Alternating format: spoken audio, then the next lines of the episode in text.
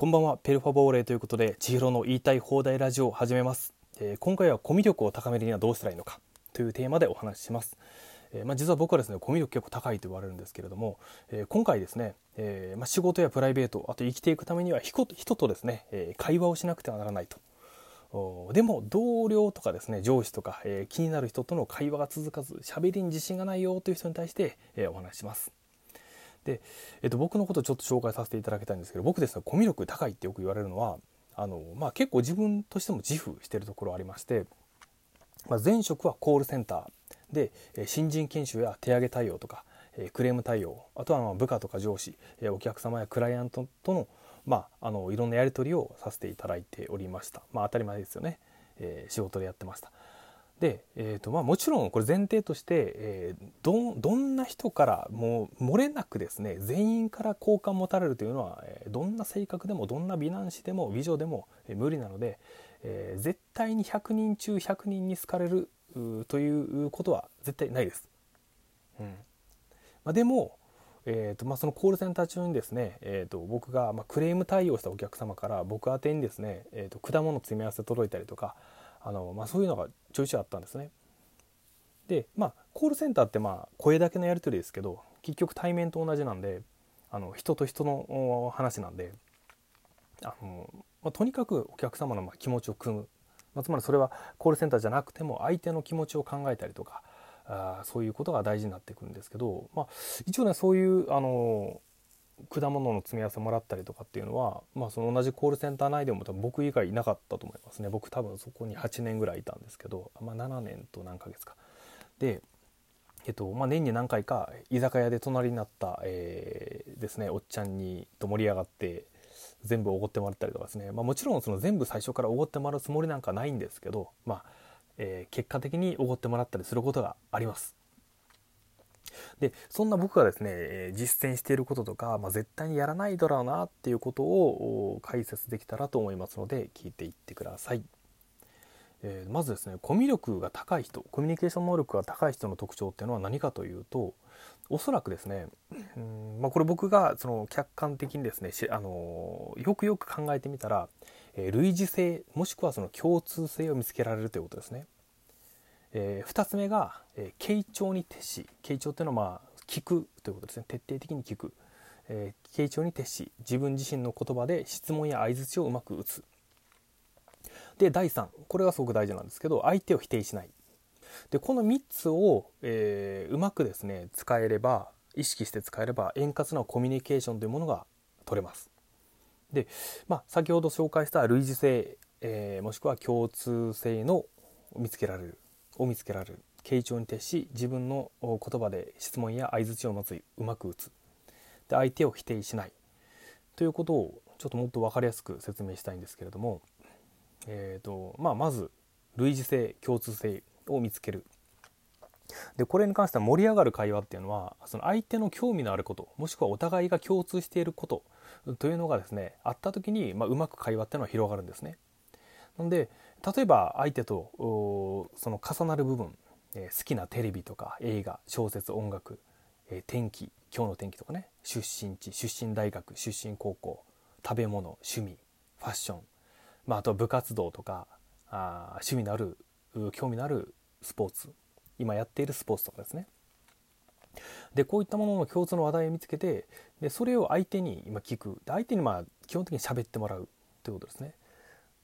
で僕出身高知県なんですけれどもあの、まあ、東京とかで高知県出身の人と会った時にですねやっぱりこうお互い近しいものを感じたりあの、まあ、そうやって共通の話で盛り上がることがあります。まあ、特にまあその、ね、東京で故郷の人に会った時とかあのちょっと勝手に親近感が生まれますよね。まあ、そういうところからうまく広げていくと。で第2に先ほど説明した傾聴に徹するつまり聞くということですね。え自分自身の言葉で質問や相づちをうまく打つでこれに関してはあの結構ですねお話が苦手と言うてる人はほとんどその自分が言いたいことだけ言って相手の話を聞いてないことが多いんですね。まあ、それはあの意識無意識に多分そうなってるのかなと思うんですけどで話が上手い人っていうのはもちろんあの今話すあの僕が先ほど述べたようにあの共通点とか類似性を見いだすことがうまいことでもあるんですけどあの聞き上手が多いんですよね自分がしゃべるよりも相手に喋ってもらうっていうことがうまい人まあ相手の話を引き出すのがうまいで引き出すことによってそこからさらに、えー、共通点とかを見つけてうまく相づちとか質問をしていける人なんですね。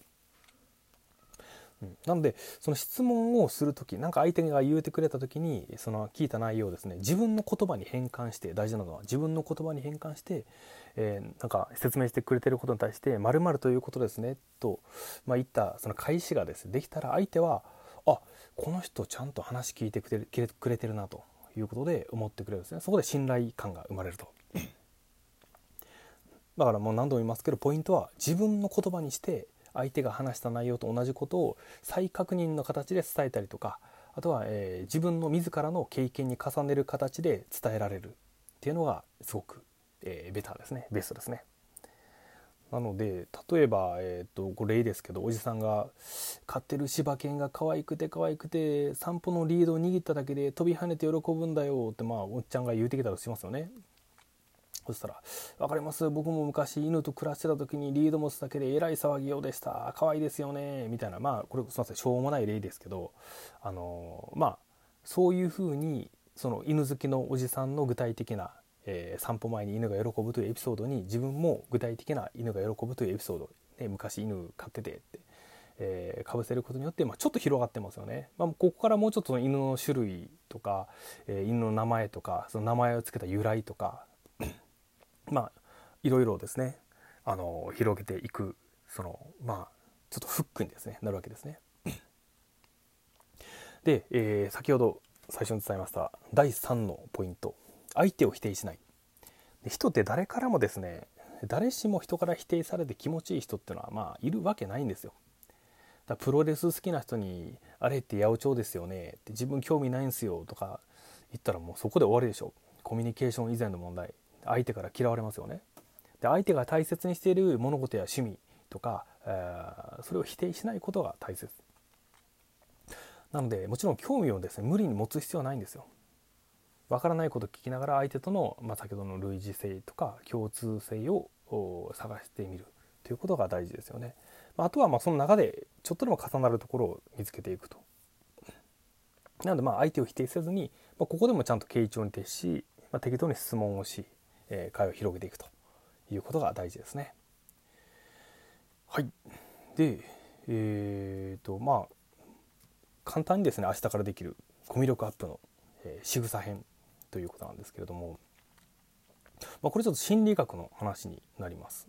まあ、ちょっと DAIGO さんとかを僕参考にしてるんですけど、であとはまあその僕のですね、えー、と自分の実体験からも話します。でまず、元気な挨拶。えーと、おはようございますとか、こんばんは」とか「おやすみなさい」って、